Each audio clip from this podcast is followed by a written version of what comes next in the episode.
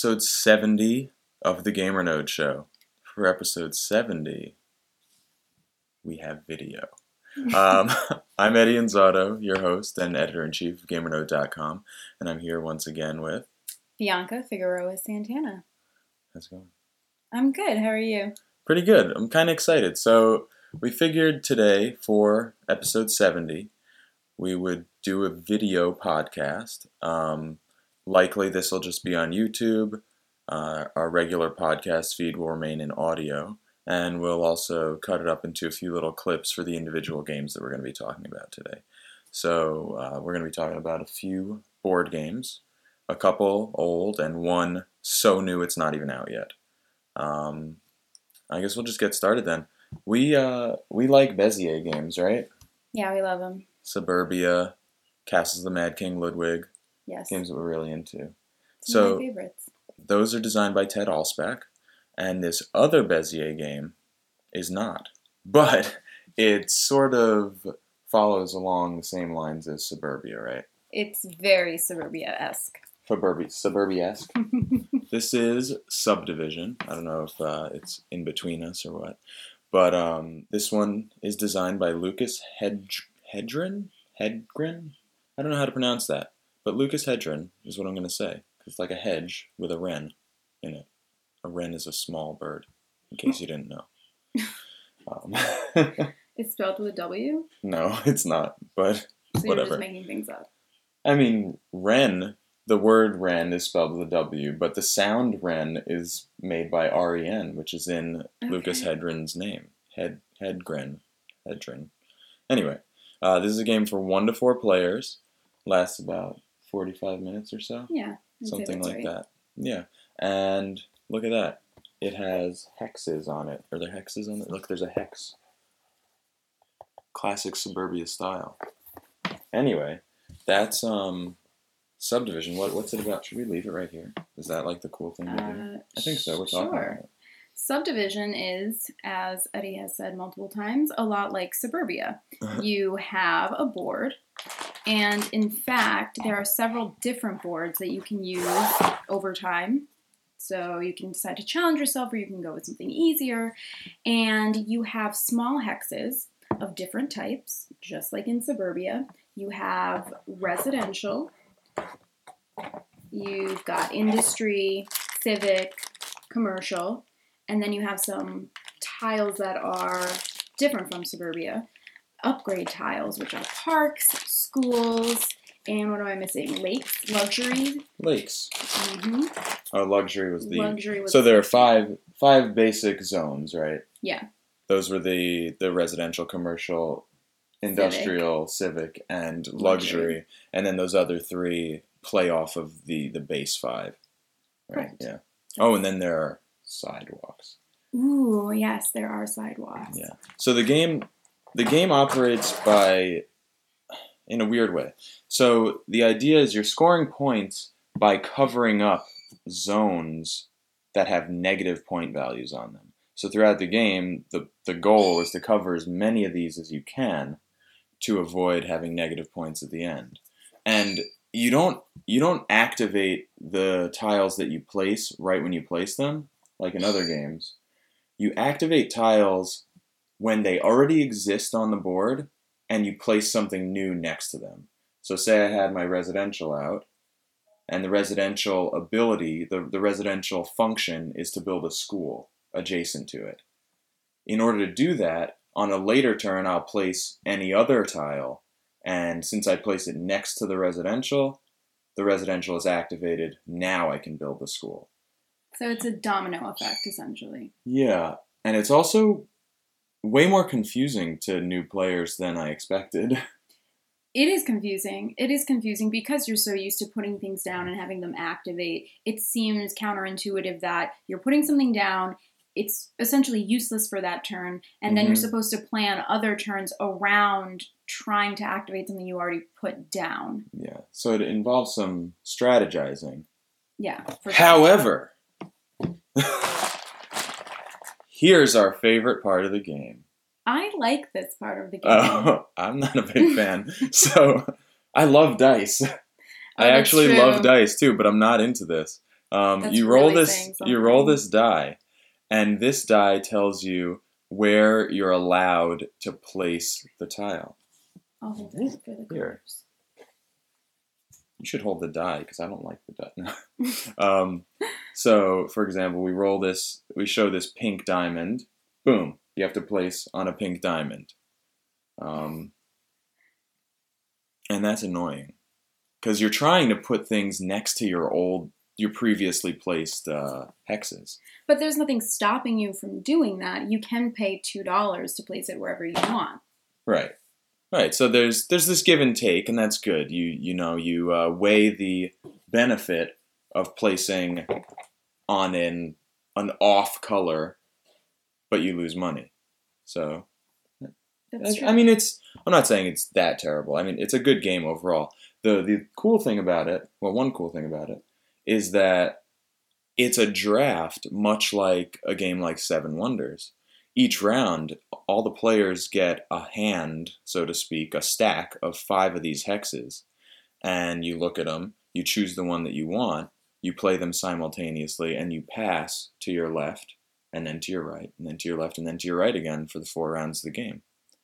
And I like that because, you know, it's always cool to have a nice little circular drafting game. Yeah, and I think you can't strategize as much, which perhaps is a good or a bad thing, but you're getting a new hand. You don't know who's taking what, whether, you know, you pick one and you're like, I gotta take this one because it's the only one in the stack, and then you're crossing your fingers that the commercial tile will still be there, for example, when it gets back to you. Um, so you really do have to think on your feet in many ways. Yeah. Think on your feet and on your roads that you're, that you're putting out. We meant we didn't mention the road tiles. Oh, that's right. Look at that. Yeah, so so there are um should we go into really excruciating detail about the way these things interact or does it Uh, no, I think we should just say what do the road tiles do exactly, and then what do the sidewalks do generally. So, for example, if you want to live in a town where you're stuck at your house and can't go anywhere, then you shouldn't build any roads. However, if you want to get extra points and have your properties actually be usable by people who don't want to, for example, trek over a mountain to get to your luxury condos, you can build roads that connect to the main highway. And then every tile that touches one of those roads, you get fives points at the end. yeah. And then with the sidewalks, uh, you get sidewalks from activating commercial tiles, which makes sense. You know, you have stores, you have a strip mall, or whatever it is. You need sidewalks for people to walk there. They petition your town government to put those sidewalks in. And Yes. damn it, that government will attend to their needs because big business Exactly. rules everything. Exactly. And so, depending on the number of unique tiles that your uh, sidewalks are touching, you also get points at the end of the game. And no, we should not go into excruciating detail about that. Yeah, the, they they score in an interesting way. You have to multiply the number of main zones by the number of upgrade zones, and that's your score for those.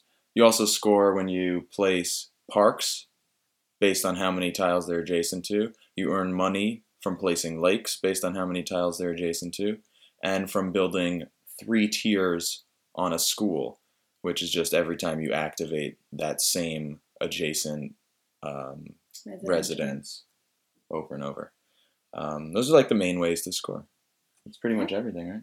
That's pretty much everything. And the only thing you can do with your money is buy your way out of placing it on the uh, color symbol that corresponds with the die. Otherwise, money is pretty Mm. much useless. Although you Well, get one point for every two points at the end of Right. the Yeah. game. Yeah. Exactly.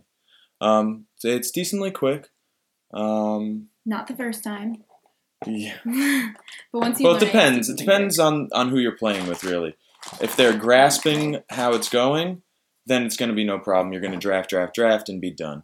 Um, if if they're not really grasping the way that tiles activate when a new tile is placed next to them, and they keep thinking that they activate right when you put them down, they're going to be asking questions every time you play. Yeah, I was saying and that might be you.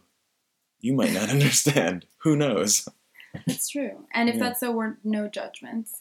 Um, None from her. Absolutely not. But anyway, um, I was saying to you last night that I think this game is. It seems like it's simpler than Suburbia, and in many ways it is.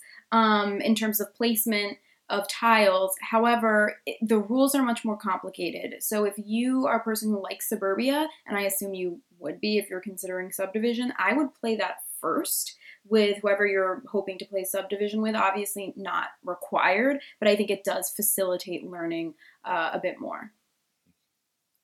I agree with that to an extent. Ouch. Um, and I'll tell you why in a minute. But first, so what's let's go straight into our final thoughts and uh, and score it. I guess. It's, Sure. I think this game's been around long enough that it's worthy of a review. Right. All right. Let's That give it a review good. score. Subdivision from Bezier Games. Lucas Hedren. Hed, Hedren. Sorry, Lucas. Oh, Hedren. Lukey H. I don't know. Um, so what do you think? I will give it a solid three. I Solid three. a solid three, which is better than a soft three. Um, I think I like this game better than you. I think it's closer to a four than a three, obviously, since I gave it a solid three. Um, I, I like it. I like that the way the tiles, uh, you know, the tiles look a lot like Suburbia, which is my favorite game of all time um, you have more types of tiles than in Suburbia, at least the base game. And, you know, I like being able to manipulate the tiles and strategize in advance. The thing that makes, and I like that the hardest part about that is just the die. So you can have a plan, and then you might not get the color that you want, and you don't have any money, and you can't build your strategy, and now you have to revamp the whole thing. I like that aspect of it. I do agree that it is, or well, I agree with what you've said previously before this podcast slash videocast that um, it is complicated to keep track of all the rules and the way they interact. So, on the flip side, when you're strategizing, it's really hard to keep track, um, especially because you're drafting and you don't know what tiles you will have in advance. I'll give it a standard three. just a just a regular old three. Um, I think it's a it's a good game, but you know it's not one that I would rush out to have in my collection. Uh, I think any day of the week, any moment of any of those days of the week, I would always play Suburbia first. Um, I think there's more to Suburbia. Uh, I think it's a better game, easier to play, despite it having more complex interactions that are more interesting as well. Um, it doesn't get old as fast because in this you have you have all these tiles, and you know you have five main tiles, and every turn it's like, oh, it's one of these five tiles again. Um, I guess I'm just gonna you But know isn't place that them. not the case in suburbia where you have a market and the market is repetitive as well? Right, but there are there are many more different tiles. They have specific and unique interactions between tiles based on what's placed around them. Right, but what I'm saying is you can have a repetitive market, which is the same That's as true. having No, that's true, but but I think here there there is definitely I think, less variety in this game than Suburbia. Sure.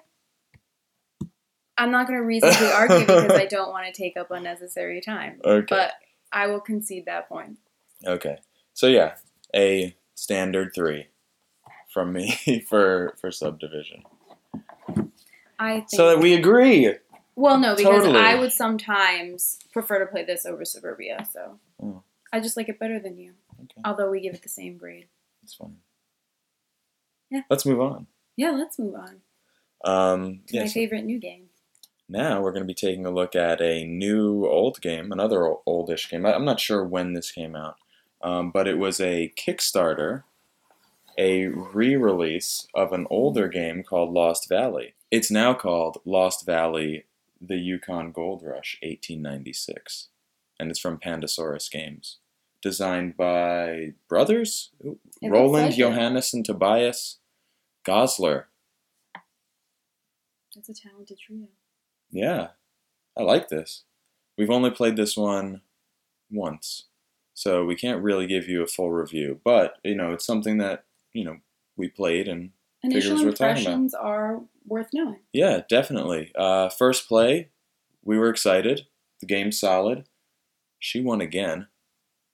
uh, unprecedented. Yeah, I mean, like two in a row. That's Yeah. unprecedented.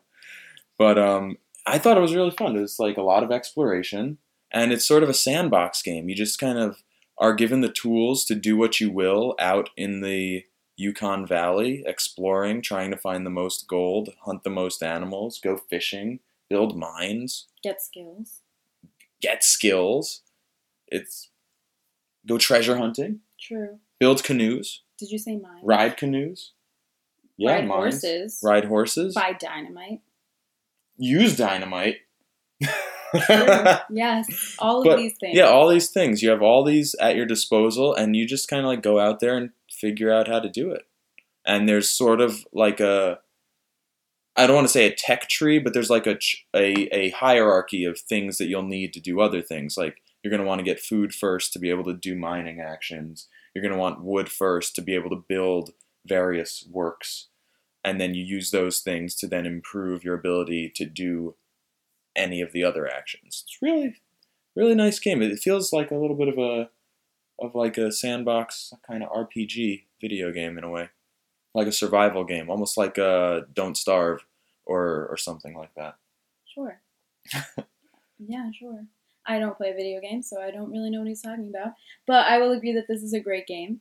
One thing that I really like about this game is the limitations are not incredibly frustrating. There are a lot of games, at least where I feel like, and maybe you can think of an example, maybe Agricola that I did I hate it for that reason? For what? For limitations? Yeah, so for example, if I needed Yes. wood and I couldn't get wood, I couldn't really do anything, or if I needed X, Y, or Z, it really ruined the game because my whole strategy had to revolve around getting that one thing. This, I think, is really well balanced. It's not as though you're actually trying to survive in the wild, it feels fictionalized, and so it feels more fun. Uh, Yeah, it's definitely easier to hunt a bear in Lost Valley than it is in real life. Right. And I think the purpose of this game is more to facilitate exploration and to facilitate, Yeah, you know, fun. that sort of imagination stuff. And so I like that it's it's not limited in that way. Yeah, me too. So the main mechanic of the game, which we decided not to tell you guys, is tile laying. Uh, when you're basically there's no board, you have a starting tile at the beginning of this river, and as you get to the vertex of each lane tile, you will then have to explore everything around it by laying more tiles down. That's pretty cool. Look, tiles. And they're diamond shaped and triangle shaped. Correct. So you can create some funky looking board layouts. And that's a really cool thing. The fact that you are laying tiles, uh, just like in any tile laying game, in Carcassonne, you know, in, in any of those kinds of games, Mm, the, it's going to look different every time. Isle of Skye, any anything where you're laying tiles, it gives it a, a dynamism. Is that a word? that is definitely a word. Is that used correctly? Yes. Well, that then, um, that you don't get in a more static board game, and I like that. I mean, I'm always going to like tile laying games. It's sort of like a, a little bit of a bias there. I do like tiling games. I Yeah. just like that there's a sense of abundance in this game. I, However, if you're playing with a greater number of players, it's going to get pretty cutthroat. Because even between us, I built a couple of uh, flumes because you have to get water from the river to go panning for gold in the plains. So I built a couple of flumes, and she rode up on her horse immediately the next turn and took two of the three gold that I was trying to get with her huge gold panning sieve Mhm. and that was lame. Well, I would like to say two things. One, you did get one gold. And, I two- should have known. Exactly. That's Like, exactly what I was I knew It you had the horse. It was incredibly transparent that Yeah. that would have been very easy for me to do. yeah, it was a bad move. It's okay. But that's cool. Like the thing is, you can do things like that, and you can end up having stories like that. Like, oh, she she rolled in and took my stuff. Oh That's great. And yeah, this is another. It's a unique game. There's I haven't played another game that feels like this one. Yeah. Oh, that's totally. Tr- I didn't think about that, but that's totally true. it's it, it kind of has a little bit of a video game feel like i said kind of like what i said with dead of winter it has a little bit more of a video game feel which is great and i think people coming from video games will like this a lot too specifically so if i was to rate this should we not I don't know. We only played it one time. We, well, take we this could- with a grain of we salt. could rate on our initial impressions. Okay, initial impression. A four. Same. That's great. The Fours are only reason that I gave it a four as an initial impression, again, is because I could see it, at least with two players, getting a little bit repetitive. Mm, But I think playing with a lot more people, and obviously this is just me hypothesizing, I think playing with more people would resolve that problem. yeah, we're gonna we're gonna get this played with up to five you can play with. So hopefully four or five. I think the more players, the better with this one. Just Yeah. just from the the mechanics and the way things interact, it seems like the more people you get vying for the resources, the more difficult and, and cutthroat it's going to get. And I guess the more exciting and the more angry you're going to be with your friends, which is cool sometimes in this kind of game. It's very thematic, a lot of fun. So yeah, Lost Valley, the Yukon Gold Rush, Pandasaurus games by the uh, Goslar brothers. Definitely good. I, it's worth it's worth checking out for sure. Agreed. Yeah. All right, so the the last thing that I want to talk about is a game that I've played three times now. Um, I have a very early handmade copy sent to me by the game's designer Mark Swanson from Oddbird Games. This is a game that is currently on Kickstarter, has already raised about four or five times its goal, and is going to be published. And it's a pretty heavy sort of economic based i'm calling it a five eye game and i'll tell you what that is in a second. But the game's called feudum. Um, really cool looking like whimsical art really nice really attractive calls you to play it and then it it's really a heavy game there's a lot of rules but um i've noticed so far that there is such a great depth to this game that that I just can see myself playing it dozens and dozens of times and trying different strategies every time I play it. So I, I said it was a five eye game. I'm kind of like trying to coin a new term here. I think that would be cool. But I- I thought that this game was so unique. It I see so many different mechanics that have come from other games, p- perhaps, but the sum total of all these things is a wholly unique experience. So I say 5i because it's invest, improve, influence, incorporate, and intimidate. Um, because like like 4X games, you have expansion on a map. The board is a map divided into five sections, territories, and each one has a number of locations. They're towns or farms or outposts, and they're all randomly seated at the beginning of the game. And you have a few pawns, which are six sided dice, but each side represents a different character that has a different special ability in the advanced game, which is really the best way to play. And you choose which of those six sides that pawn is going to be, and you have up to three of those on the board at a time. Move from location to location, take various actions based on a hand of cards that you select at the beginning of a round. You have a total of 11 actions that are available, and you choose four of them before anyone takes a turn. Then you begin the round and play out your four actions on this map, and the chips will fall where they may. There's also six guilds at the edges of the board that each play a special part in a cyclical economy where goods and various items are passing from the farmer to the merchant to the alchemist to the knight to the noble to the monk and back again to the farmer based on actions that players take once they have earned enough status within each of those individual guilds to be worthy of taking those particular actions to move these goods and spur on this economy. So essentially, you have two separate games going on at once, and they complement each other. Um, it is a unified experience, but sometimes it feels like if you're focusing on one, then the other one becomes sort of a, a secondary side note. So I've seen a game where everyone was focusing on area control because one of the actions you can take is to apply influence to a town and become the ruler of that area, able to to take benefits later on by playing actions that require you to rule certain types. And people are fighting over all these zones in, and that would be one game that I played. Whereas in another one, people were entirely focused on having guild membership and pushing goods from one to the other to translate that into veneration points, which are essentially victory points. Um, there are hidden contracts in the game.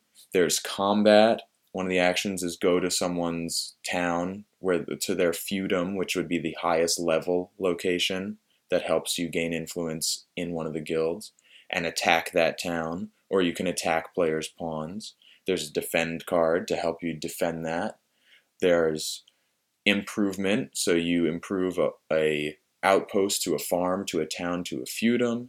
There's influence, which lets you become the leader of one of those locations. There's moving simply from town to town across either roads or ferry boats or using boats or airships or submersible ships. Um, you can take individual actions based on the types of locations, i.e., you can tax a town you can harvest at a farm, you can explore at an outpost and gain some more of those contract cards, like I, I was mentioning a moment ago. Um, and then there's a card that lets you repeat an action that you already took on that turn. There are ways that you can use some of your raw resources to give yourself a double action on a turn or a fifth card in a round. Um, it's all kinds of crazy stuff, and obviously you can you can interact with those guilds, and it's a lot of rules, and it's really kind of heavy to learn. But once you get it played, it it really all sinks in, and you start seeing all these complex interactions and the ways that you can use maybe the noble to kick people out of the locations that you want to take over, or or the knight to be able to to fight a lot better than any of the other character pawns. Um, the monk moves a lot faster. The merchant can pay his way into leadership at a town. The alchemist can migrate new pawns out onto the board without having any influence in that location. And the farmer. You didn't play this game. I'm literally just sitting here smiling and nodding. I haven't played this game. or the farmer can let you get a sneak peek at the goods that you're producing at a farm and choose the ones that you want. So I'm I'm kind of like hitting each little thing on the surface level, but it's really a deep game and a lot of fun. And you know what? The first time I played, I didn't really like it that much cuz I felt like nobody really got it or got into it. Um, but the second time, you know, I, I saw that there was something there, and I was like, I gotta play this again. And I thought about it the whole time I wasn't playing it. From the first time to the second time, I was thinking about, oh, I gotta play this game again. I gotta play this game again. And the second time, I played it with some some other new players who grasped the economy of it a lot better, but but didn't play out the the board as much. And I saw all the ways that that everything could work out and then really now I just really keep wanting to play it. Now I want to play it. And she wants to play it. The one thing that I can say is the promotional video is very well done. Yeah, yeah, it's on Kickstarter now. Uh, I think sixty dollars gets you in the game, gets you the uh, the no base pledge. Intended. No pun definitely intended. I was being sarcastic. Pun definitely intended. um, yeah, so sixty dollars will get you in, and uh, it's a great it's a great uh, campaign page. He's got these wonderful videos, a lot of stretch goals that are available. There are already three planned expansions. Um, just looks really good. I, I would recommend you go take a look at it. It might be above your weight level because it was almost above my game playing weight level, but but uh, if you're into sort of medium heavy to heavier euros, I would jump on Feudum. definitely, definitely go. Um, I expect to have a full review later, and uh, and I expect that it's going to be up there somewhere. It's a spoiler. Spoiler alert. You're supposed to say that at the beginning, not Yeah. the end. Yeah, so that's Feudum um, by Mark Swanson.